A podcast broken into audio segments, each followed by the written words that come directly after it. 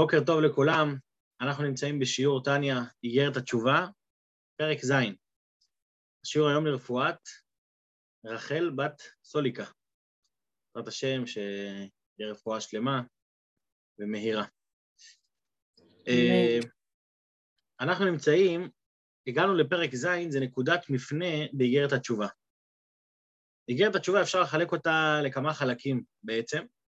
כמו שאמרנו גם בתחילת האיגרת, שהפרקים הפרקים הראשונים, פרק, פרק א', ב' וג', הם בעיקר מסבירים מה זה תשובה על פי הפשט, על פי הנגלה של התורה, חלק הנגלה. מה זה תשובה, מה היסוד של התשובה, מה זה שלמות התשובה, איך בן אדם מחזיר את המצב, לק... אה, או בשביל להיות מרוצה וחביב, אז הוא צריך לעשות תעניות. אחר כך, מפרק ד', התחיל אדמו"ר הזה כן להסביר מה זה תשובה על פי קבלה. זאת אומרת, במה הוא פוגם, מה רמת הקשר בין יהודי לקדוש ברוך הוא, ומה בסופו של דבר אה, נעשה על ידי כל עבירה, איזה סוג של התנתקות. והכוח של התשובה זה להחזיר את המצב, להשיב את ההי, כמו שהוא אמר, תשובה זה תשוב ה', שני סוגי ה', ה' תתאה, ה' הנמוכה וה' העליונה. אז זה עד פרק ו'. פרק ז' מתחיל חטיבה חדשה, שבו אדמו"ר הזקן בעצם מתחיל להסביר, אוקיי, אחרי שהבנו מה זה על פי הנגלה ומה זה על פי הסוד, הגיע הזמן להבין איך עושים את הדבר הזה באמת, איך עושים את זה כמו שצריך. זאת אומרת, לא, לא רק ברמה התיאורטית, איפה פגמתי, איפה לא פגמתי, אלא מה אני עושה כדי להגיע למצב הזה בצורה הכי הכי מושלמת. עכשיו, לפני שמתחילים את פרק ז', עצם ההנחת יסוד הזאת היא מעוררת שאלה. למה היא מעוררת שאלה? מה זאת אומרת איך עושים את זה באמת? כבר בפרק הראשון, כבר בפרק א', אדמו"ר הזקן כבר אמר איך עושים תשובה. הוא אמר שם באריכות, שמה זה תשובה? עיקר התשובה היא עזיבת החטא בלבד. מה זה אומר עזיבת החטא בלבד? לעזוב את הכל. גם הסברנו שם באריכות שתשובה מצד אחד זה קל, מצד שני אה, זה לא פשוט. זאת אומרת, למה זה קל? זה קל כי תשובה זה לא תעניות, תשובה זה לא איסורים, תשובה זה החלטה. החלטה, אני עוזב את החטא, זהו. אז זה קל. מצד שני הסברנו שזה לא כזה קל. למה זה לא כזה קל? כי מה זה לעזוב את החטא באמת? לעזוב את החטא זה אומר שאני לא רוצה לעשות אותו שוב. ומה זאת אומרת אני לא רוצה לעשות אותו? לא רק את החטא הספציפי הזה אני לא רוצה לעשות, אלא אני לא מעוניין בכלל להתקרב למושג הזה שנקרא חטא. זאת אומרת, שורש החטא, שורש החטא הוא הפריקת עול של בן אדם, שבן אדם מסיר מעליו את העול של הקדוש ברוך הוא. וה... תשובה היא לעזוב את הפריקת עול. הרבה פעמים אנשים חושבים שמה זה תשובה? תשובה זה אומר, חטאתי בנושא מסוים, אני אחזור על הנושא המסוים הזה. למשל, אה, אה, דיברתי לא יפה על מישהו, אז אני מתחרט ואני מבקש סליחה על זה שדיברתי לא יפה. מה זה כן אומר, זה לא, זה לא הסיפור. הסיפור זה לא שלא דיברת לא יפה. הסיפור זה שאתה נותן מקום לקליפות בתוכך. ועל זה אתה צריך להתחרט. אה, אתה לא מתחרט, אני לא, לא רק צריך להתחרט שלא דיברתי יפה, אני מתחרט שבכלל עצם הנתינת מקום לקליפה והאמירה שלי ש, שהקליפה יותר חשובה לי, ש, שמה שאלוקים אומר לי לא נוגע לי, זה היסוד של הבעיה. ועל זה האדם צריך להילחם. וזה עזיבת החטא. מה זה עזיבת החטא? שהוא מקבל על עצמו מכאן והלאה לא להתקרב למושג של חטא בכלל, לעשות, ו- וזה בצד של אסור מרע, בצד של ועשה טוב, לעשות את כל מה שצריך. בעצם עזיבת החטא, כמה שזה נשמע פשוט, זה אומר שמעכשיו אני מושלם פרפקט, מאה אחוז. אז זה עבודה. אז כל זה כבר הסברנו מתי? בפרק א', פרק א' של האיגרת התשובה. אז מה נשאר לנו עוד להבין? זאת אומרת, מה, מה האדמו"ר הזה כן צריך להוסיף לנו עכשיו בפרק ז', שהוא נכנס להסביר את הנושא של תשובה על פי חסידות? לכאורה כבר מי שלמד פרק א' יודע מה זה תשובה. הוא יכול לסגור את הספר, ללכת הביתה ולהתחיל לעבוד. התשובה היא ש, שגם הנושא הזה של לעשות תשובה, לעזוב את החטא בלבד, גם זה, אפשר לעשות את זה ברמה אחת ואפשר לעשות את זה ברמה גבוהה יותר. זאת אומרת, אפשר לעשות את זה מן השפה ולחוץ, ואפשר לעשות את זה באמת ובפנימיות. מן השפה ולחוץ זה אומר שהדבר אין לו, אין לו קיום, אין לו, אה, אין לו אחיזה. הרבה פעמים אני מתחרט. אני מתחרט על משהו ש, שעשיתי לא טוב, ואני אומר, איזה באסה, אני לא רוצה לעשות את זה יותר. אחרי שתפסתי את עצמי, למחרת פתאום אני קולט שנפלתי בזה עוד פעם. ואז עוד פעם אני מתחרט, ועוד פעם אני נופל, ועוד פעם אני מתחרט, וזה לא נגמר. ועל זה יש פסוק שמה כתוב? רשעים מלאים חרטות. כל הזמן הוא עסוק בלהתחרט, להתחרט, להתחרט. ו... והוא רואה שזה לא תופס. מצד אחד הוא עזב את החטא, בחרטה שלו הוא באמת עזב את החטא. מצד שני זה לא החזיק. למה זה לא החזיק? כי התשובה לא הייתה אמיתית. מה זה אמיתית? אמיתית זה אומר שהיא נצחית, שהיא מחזיקה לאורך זמן. אדמו"ר הזה כן רוצה ללמד אותנו איך עושים את הדבר הזה שזה יחזיק לאורך זמן, ולא רק יהיה רגעי. לא להתחרט עכשיו ומחר לחזור לעצמי, אלא עבודה מתמשכת שהיא נותנת לי כוח ביום-יום. זה דבר ראשון שאדמו"ר הזה כן רוצה ללמד אותנו. דבר שני, הרבה פעמים למה אנחנו מתחרטים על מה שעשינו? בגלל איזשהו משהו חיצוני ש, שנתן לנו איזשהו מכה או משהו כזה, קיבלנו איזו טלטלה, עברנו איזשהו מאורע מסעיר, וזה אומר, וואי, אני חייב לתפוס את עצמי. והבעיה הגדולה בדבר הזה, זה שלמה אני תופס את עצמי לא בגלל שאני מבין מבפנים שאני צריך להשתנות, אלא שכאילו משהו מבחוץ הזיז אותי, אז זה לא אני. כל עוד זה משהו מבחוץ, חסר פה עיקר ב, ב, בעניין. אדמו"ר זה כן רוצה ללמד אותנו שמה זה תשובה? תשובה זה דבר שבא מבפנים. תשובה זה דבר שאדם צריך בכל, בכל יום לעורר את עצמו, ולא לחכות למשהו מבחוץ שיעורר אותו. וזה שזה בא מבפנים, בגלל שזו עבודה מתמשכת, עבודה פנימית. אמרנו פעם שחסידים פעם, איך היו קוראים לחסידים בדורות הקודמים? בעלי תשובה. למה בעלי תשובה? כל יום אדם צריך לחזור בתשובה. תשובה זה לא דבר שעושים אותו פעם אחת ונגמר הסיפור, הולכים, הולכים הביתה. תשובה זה עבודה תמידית. כן, אה, הרבה פעמים שואלים, אתה שואל מישהו, מתי אתה חזרת בתשובה? הוא אומר, אני לא חזרתי בתשובה, אני נולדתי דתי, הכל בסדר, אני, אני, אני בסדר גמור. אז זה בעיה, למה זה בעיה? כי בן אדם צריך להיות בתנועה של תשובה כל הזמן, כמו שנלמד בפרקים הקרובים, שתשובה זה לא רק, אה, זה לא רק, לא רק בן אדם שחוטא והוא חמור וברמה ברמה גבוהה של חטאים, אז הוא צריך לחזור בתשובה. כל בן אדם, לא משנה מה, הוא צריך כל יום ויום לחיות את התנועה הזאת של התשובה, כי זה נותן לך את, ה, את הדרך בחיים להתנהלות יומיומית, לא משהו רגעי. זה, זה בדיוק אה, נקודת ההבדל. אנשים חושבים שתשובה זה משהו רגעי, תשובה זה נקודת זמן. עשיתי עכשיו תשובה, זהו, עכשיו אני ממשיך הלאה. אין כזה דבר, תשובה זה משהו יומיומי והוא משהו אוניברסלי שמתאים לכל אחד ואחד. אין אחד ש, שהתשובה מדלגת עליו. גם אחד שמרגיש את עצמו צדיק גמור, הוא גם כל יום צריך לעורר את העניינים האלה של התשובה, שמקרבים, ש, שמה זה תשובה? כמו שכבר אמרנו על פי קבלה, תשוב ה', להשיב את ה'. כמו שאמרנו, יש ה' נמוכה ויש ה' גבוהה, אבל נראה איך עושים את זה בצורה אמיתית. עד כאן הקדמה, עכשיו נתחיל להיכנס לפרק ז' ונראה איך אדמו"ר הזה כן ניגש לכל הנושא של התשובה ומוסיף לנו ביאור ועמקות בעזיבת החטא בלבד. ואני משתף פה את המסך, אנחנו יוצאים לדרך. רגע. הנה, אוקיי. בסדר, פרק ז', נקציל טיפה. ואולם, דרך האמת והישר לבחינת תשובת התאה, ה' תתאה נזכר לאל, הם בית דברים דרך כלל. כבר בתחילת הפרק אנחנו רואים מה הוא אומר, דרך האמת והישר. מה זה דרך האמת והישר? האמת, דבר ראשון שזה משהו נצחי, אמת זה משהו נצחי, זה משהו שהוא לא משתנה.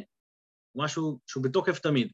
אז כדי לחזור בתשובה באמת, אחד. והישר, מה זה ישר? שאני עושה את זה מעצמי ולא שמישהו אחר, אה, אה, זה לא שסיטואציה כפתה עליי או מישהו אחר כפה עליי את זה, אלא זה מתוכי.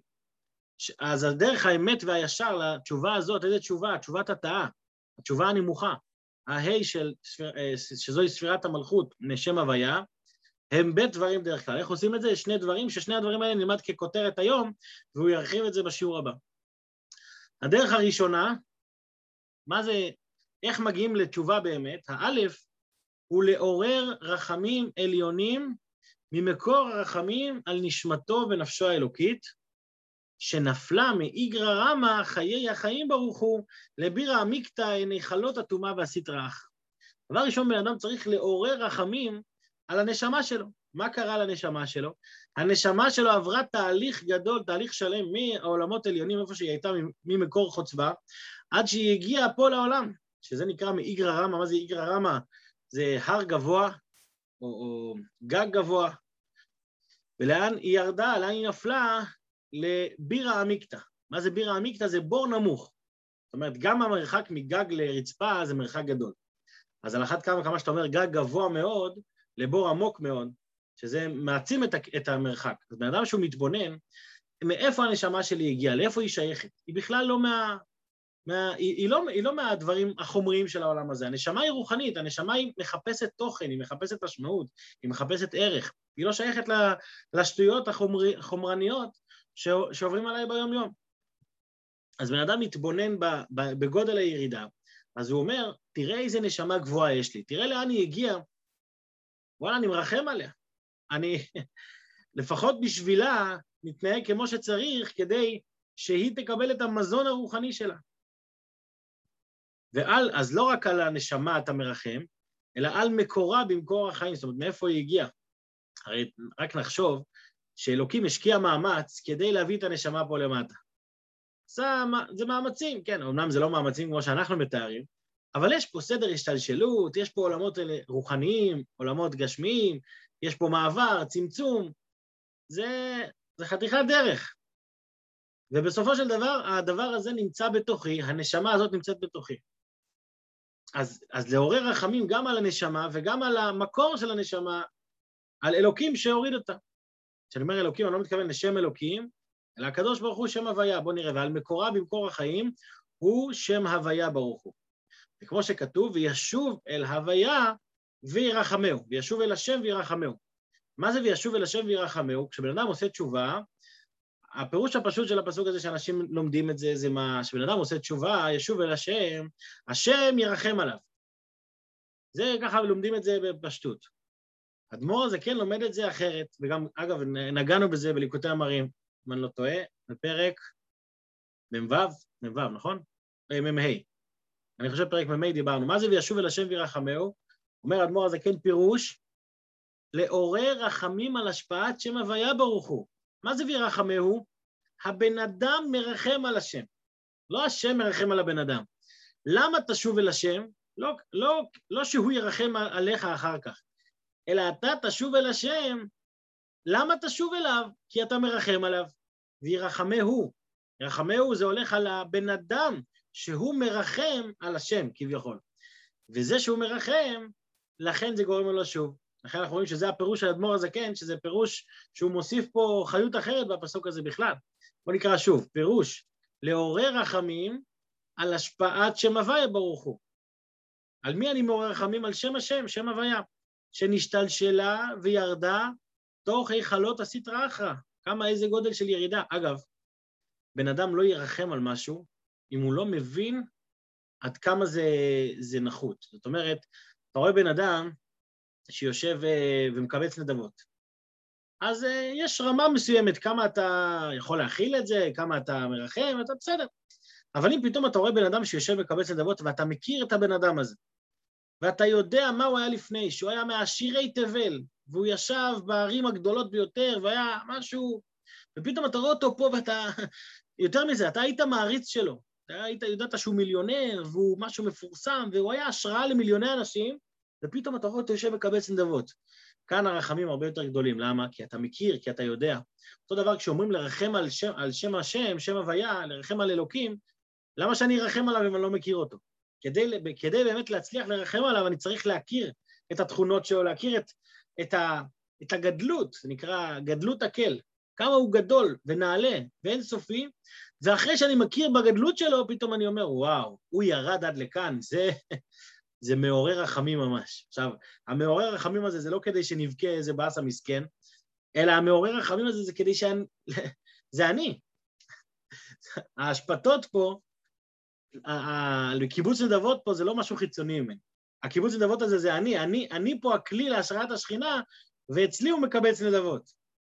אז, אז הרחמים זה לא לרחם עליו סתם, אלא להתנהג בצורה כזאת ש, שתצדיק את האירוח של אותה דמות להשראה, כביכול, כן? בואו נראה את זה.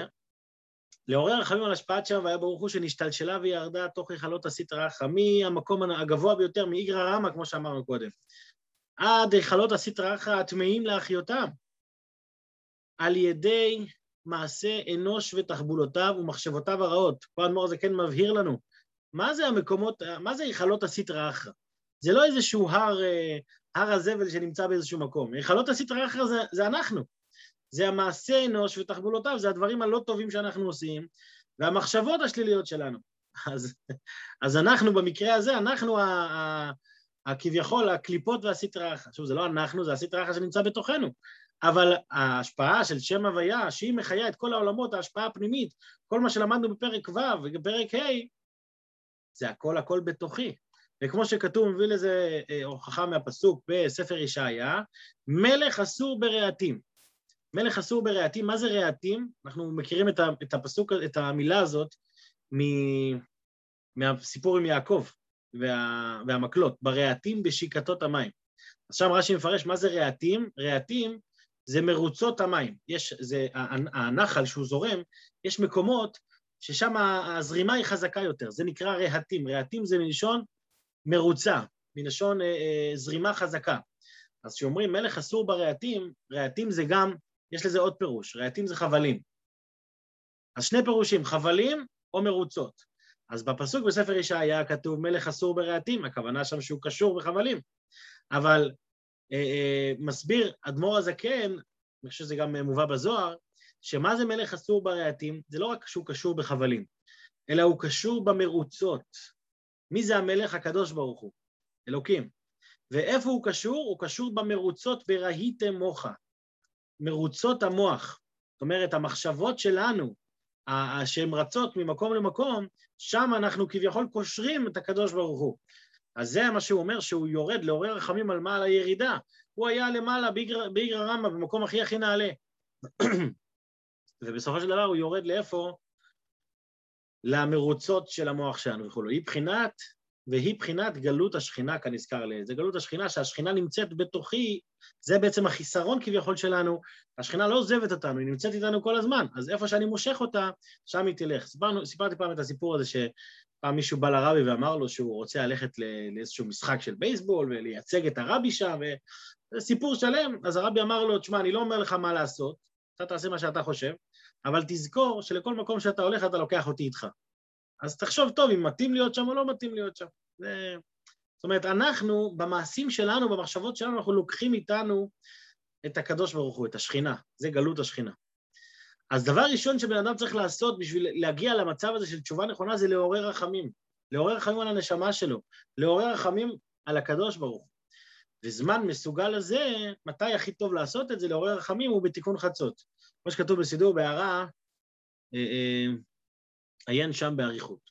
כן, בסידור של אדמו"ר הזקן הוא כתב שם הערות על, ה, על, ה, על התפילות, אז אחת מההערות זה על תיקון חצות. שם הוא מסביר שהזמן הזה של תיקון חצות זה זמן שבו בן אדם יכול לעורר רחמים על נשמתו. כן, זמן של התבוננות, זמן מסוגל יותר. כמובן, אנחנו לא כל אחד שייך לתיקון חצות, ואנחנו גם צריכים לפחות את הנקודה הזאת לעורר, לעורר בתוכנו את הרחמים.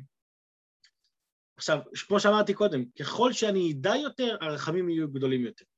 זה הכל תלוי, זה הכל, הכל בסופו של דבר מתחיל מהראש, מתחיל מהמוח. ככל שהידע שלי גדול יותר, ככה הרחמים גדולים יותר וככה העבודה שלי היא חזקה יותר. וזהו שכתוב שם, נפלה, איפה כתוב? בתיקון חצות.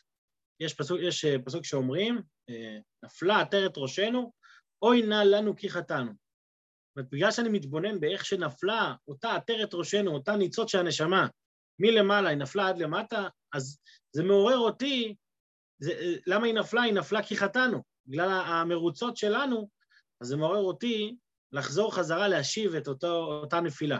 שזה אגב, הנפילה הזאת היא נפילת ההי. ההי אמרנו זה הבל, הבל הדיבור של הקדוש ברוך הוא, ספירת המלכות שהיא נופלת ויורדת ביחד עם המעשים שלי. ולכן נקרא הקדוש ברוך הוא מלך עלוב בפרקי היכלות, כמו שכתב הרמ"ק זיכרונו לברכה. למה הוא נקרא מלך עלוב? כי הוא יורד למקומות נמוכים ביותר. כי אין לך עלבון גדול מזה. מה עלבון גדול מזה? כמו שאמרתי קודם, אחד שהוא היה מפורסם מאוד, והשראה למיליוני אנשים, פתאום הוא נמצא הכי נמוך, זה הרבה יותר חזק מאשר, מאשר בן אדם רגיל שנמצא, שנמצא נמוך. ובפרט כאשר, או כאן אדמו"ר כן מוסיף עוד משפט, שזה כמו שאמרתי קודם, הוא מחזק את זה בצורה יותר חזקה. ובפרט כאשר יתבונן המשכיל בגדולת אינסוף ברוך הוא. כמה שתתבונן עד כמה הוא גדול, ממלא כל עלמין וסובב כל עלמין, כל אחד ואחד לפי שיעור שכלו והבנתו, יתמרמר על זה מאוד מאוד. אז הדרך הראשונה, איך להגיע לתשובה מבחינה, בצורה אמיתית, לא בצורה חיצונית, לא בצורה רגעית, זה לחשוב כל הזמן, כל יום ויום, איך אני, איפה אני נמצא ביחס לנשמה שלי. הנשמה שלי מגיעה משורש גבוה מאוד. אין זמן לספר את כל הסיפור, אבל אולי כולם מכירים את הסיפור של שמיל, כן? אספר את זה בקצרה. שמיל היה, היה קוזק, אה, בערי הקרפטים לפני 250 שנה, היה מנהיג של קבוצת קוזקים פראיים, שהם והחוק היו שני דברים שונים לגמרי. הוא היה, הם היו גרים על ההרים הגבוהים, ופעם בכמה זמן היו יורדים ובוזזים את הבתים שמתחת, ככה, השכונות, העיירות שמתחת להרים. הצבא הרוסי ניסה לשים עליהם יד, ולא הצליח. וככה, זה היה משהו של שנים, עד שיום אחד עלה באיזה שר צבא אחד חדש, גנרל, הוא החליט לעשות לו תרגיל לשמיל. הוא אמר לו, בוא נעשה הסכם שלום. בוא נעשה, תבוא ל... די, ניתן לך תארים, אתה תחיה בשלום, ורק אל, אל תשדוד אותנו. שמיל כל כך נהנה מהסיפור, אמר, יאללה, אני בא, קבעו מקום, שעה, ושמיל, בגלל שהוא היה גאוותן ושחצן, החליט שהוא יורד לבד. הוא לא... לא צריך את העזרה של החיילים שלו. יורד שם למטה, באמצע הדרך מסתבר שזה מערב, עשו לו שם תרגיל. כל הצבא הרוסי שם תפס אותו וזרקו אותו לצינוק לשארית חייו. לא סתם צינוק, צינוק כזה שהוא ראה את כל הערים שבהם הוא שלט, בלי יכולת לעשות שום דבר. אז תוך כדי שהוא ישב שם, אומרים שהוא נכנס לדיכאון עמוק, וחלק מהדיכאון שלו הוא, הוא פרץ בניגון, ניגון, אה, ניגון מאוד אה, מיוחד ונוגה, ונוגע ללב. תוך כדי שהוא מנגן את הניגון עבר שם חסיד ליד, והוא שמע את הצלילים של המנגינה, מה, מה הניגון הזה ביטא? ביטא את העוצמות החזקות מאיפה הייתי, ואיפה אני נמצא עכשיו בצינוק, מה, למה אני שייך ולמה אני פה, וחבל. ובסופו של הניגון גם יש תקווה, אולי יום אחד אני אחזור חזרה לשם. עבר שם חסיד ליד והוא שומע את המנגינה, הוא אומר, וואו, המנגינה הזאת מדברת אליי. מה זאת אומרת? גם הנשמה שלי בדיוק מרגישה כמו שמיל. היא הייתה שולטת בערים, היא הייתה בכיסא, תחת כיסא הכבוד, מקום הכי נעלה שיכול להיות, פתאום מה זרקו אותה לגוף אה, גוף גשמי וחומרי עם תאוות חומריות, זה בכלל לא שייכת לזה. והנשמה כל יום והיום צועקת, כמו שמיל, היא צועקת, אני לא שייכת לכאן, תחזירו אותי חזרה למעלה. והניגון הזה מבטא באמת את השייכות שלה לעולמות נעלים מאוד, ועם כל זה את התקווה והתשובה של למה הנשמה ירדה למטה לא בשביל אה, אה, ליפול, חס ושלום, אלא כדי שהיא תוכל לעלות ולהתעלות ולהעלות איתה את הגוף ואת החומריות. להחזיר אותה למקום שבו היא הייתה מראש, ואפילו יותר מזה. זו התקווה בניגון, שמי שישמע את הניגון הזה אחר כך, תחפשו שמיל, אז הניגון הזה מבטא את, ה, את, ה, את התקווה של החזרה, שירידה זו לצורך עלייה. וזה, אני חושב, מסכם את הנושא הזה, של לעורר רחמים על הנשמה, שנבין מאיפה היא הייתה, עד כמה היא גבוהה, ועד כמה היא, היא, היא לא שייכת לעניינים אה, חומריים, עד כמה היא רוצה הרבה מעבר לזה, ו- וכולנו מרגישים את הזעקה הזאת כל הזמן, רק לא תמיד אנחנו פנויים ל- להקשיב לאותה זעקה, אבל היא זועקת הנשמה, אני שייכת למשהו גבוה יותר, תן לי את זה. ואנחנו צריכים לתת לה את זה ולרחם עליה, וזה ייתן לנו את הכוחות להתמודדות היומיומית. זה הדרך הראשונה שאומר אדמו"ר הזקן, איך באמת לעשות תשובה באמת ביום-יום, לא בחד פעמי. אז זה אחד. והבית, לא נשאר לנו עוד הרבה לשיעור של היום, והבית, האופן השני, אני פה בתחילת השורה, ארבע שורות מלמעלה, עמוד צדיק ז', והבית, האופן השני, לבטש ולהכניע הקליפה. אם מקודם דיברנו על רחמים, פה כבר אדמו"ר הזה כן אומר אין רחמים. איך אתה רוצה לנצח את הקליפות? תשבור אותן. לבטש ולהכניע את הקליפה וסטרה אחרה, אשר כל חיותה היא רק מבחינת גסות והגבהה. מה זה קליפה? קליפה זה גסות, זה אגו, זה ישות, זה נקודת מציאות שבה האדם, האדם, הקליפה, מרגישה את עצמה למציאות נפרדת, כמו שאומרים, אני ואפסי עוד, כמו שכתוב, אם תגביה כנשר וכולו. אז, אז מה הפתרון לאחד כזה שהוא מרגיש את עצמו הכי הכי ב top של ה top? מבטשים אותו. זה מה שאדמו"ר זקן גם אומר בפרק, אה, פרק כ"ט בתניא, מי שזוכר. שם אדמו"ר זקן אומר, עץ שלא שולט בו האור, האור, האש לא מחזיקה בו, מה עושים? שוברים אותו. למה? כי אז הוא נהיה כלי לאש. הרוחניות לא מחזיקה בי, אני מרגיש שאני לא מצליח לעשות תשובה באמת, זה לא תופס. למה זה לא תופס? כי הישות שלי נמצאת פה במרכז. צריך לשבור את הישות, ויהיה מקום לאלוקות להיכנס, סליחה. וה, והביטוש וההכנעה, עד עפר ממש, זוהי מיתתה וביטולה. זה, הרבה פעמים אנחנו רגילים שהכל צריך להיות מתוך אהבה, מתוך כבוד, מתוך אה, אה, הכלה. יש דברים שאומר אדמו"ר הזקן שאותם לא צריך להכיל. אגו, ישות, לא צריך להכיל אותה, צריך לשבור אותה. שוב, מדובר פה בין האדם לבין עצמו, ולא לשבור אנשים אחרים. לשבור את האגו שלנו, פה אנחנו לא צריכים להכיל את האגו שלנו. לשבור אותו, להגיד לו, תשמע, אתה שום דבר, אתה באמת כלום, וכמו שאדמו"ר זקן מרחיב שם בפרק כ"ט, אולי גם נרחיב על זה בהמשך.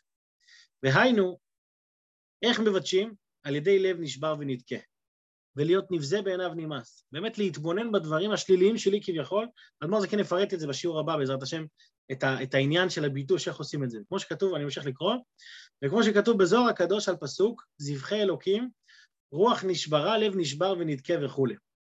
כן, מה, מה הזוהר מפרש? הזוהר מפרש שיש זבחי אלוקים ויש זבחי שם הוויה. שם הוויה הוא, הוא מידת הרחמים כתוב. וכשאדם מקריב קורבן, הוא מעורר על עצמו רחמים למעלה. אבל יש זבחי הוויה ויש זבחי אלוקים. מה זה זבח לאלוקים? זבח לאלוקים זה לא הזבח הגשמי, זה לא הקורבן. הוא אומר, מה זה זבחי אלוקים? זה הרוח נשברה. איך אני מתקרב להשם, לא למידת הרחמים, אלא למידת הדין, איך אני מתקרב? אני מתקרב על ידי הרוח נשברה, לב נשבר ונתקה. בואו נראה את זה במילים שלו. כי כל קורבן מן הבהמה הוא לשם הוויה, שהיא מידת הרחמים. אבל לשם אלוקים היא מידת הדין, אין מקריבים קורבן בהמה, שזה... אלא צריך להקריב ממך את הקורבן. כי אם לשבר ולהעביר את רוח הטומאה והסטרא אחרא, וזהו רוח נשברה. אם אתם זוכרים, דיברנו אז בזמנו על האין יותר שלם מלב שבור. יש מצבים, באמת מצבי קיצון, שבהם האדם צריך לשבור את עצמו, כן? באמת, אה, אה, לא תמיד אנחנו צריכים להכיל את עצמנו כמו שהכל טוב, הכל טוב, לא, הכל לא טוב, וצריך לשבור את, ה, את הקליפה. אז יש פה שני צדדים אגב. הצד הראשון זה הצד של הרחמים. זה לא שבירה, זה צד של לעורר את הרצון שלי להתקרב. אבל במקביל אני צריך גם לעבוד על, ה, על לשבור את הרע שבתוכי. בעצם אני צריך להעצים את הטוב, להעצים את הניצוץ האלוקי, ומצד שני, במקביל, לשבור את הרע.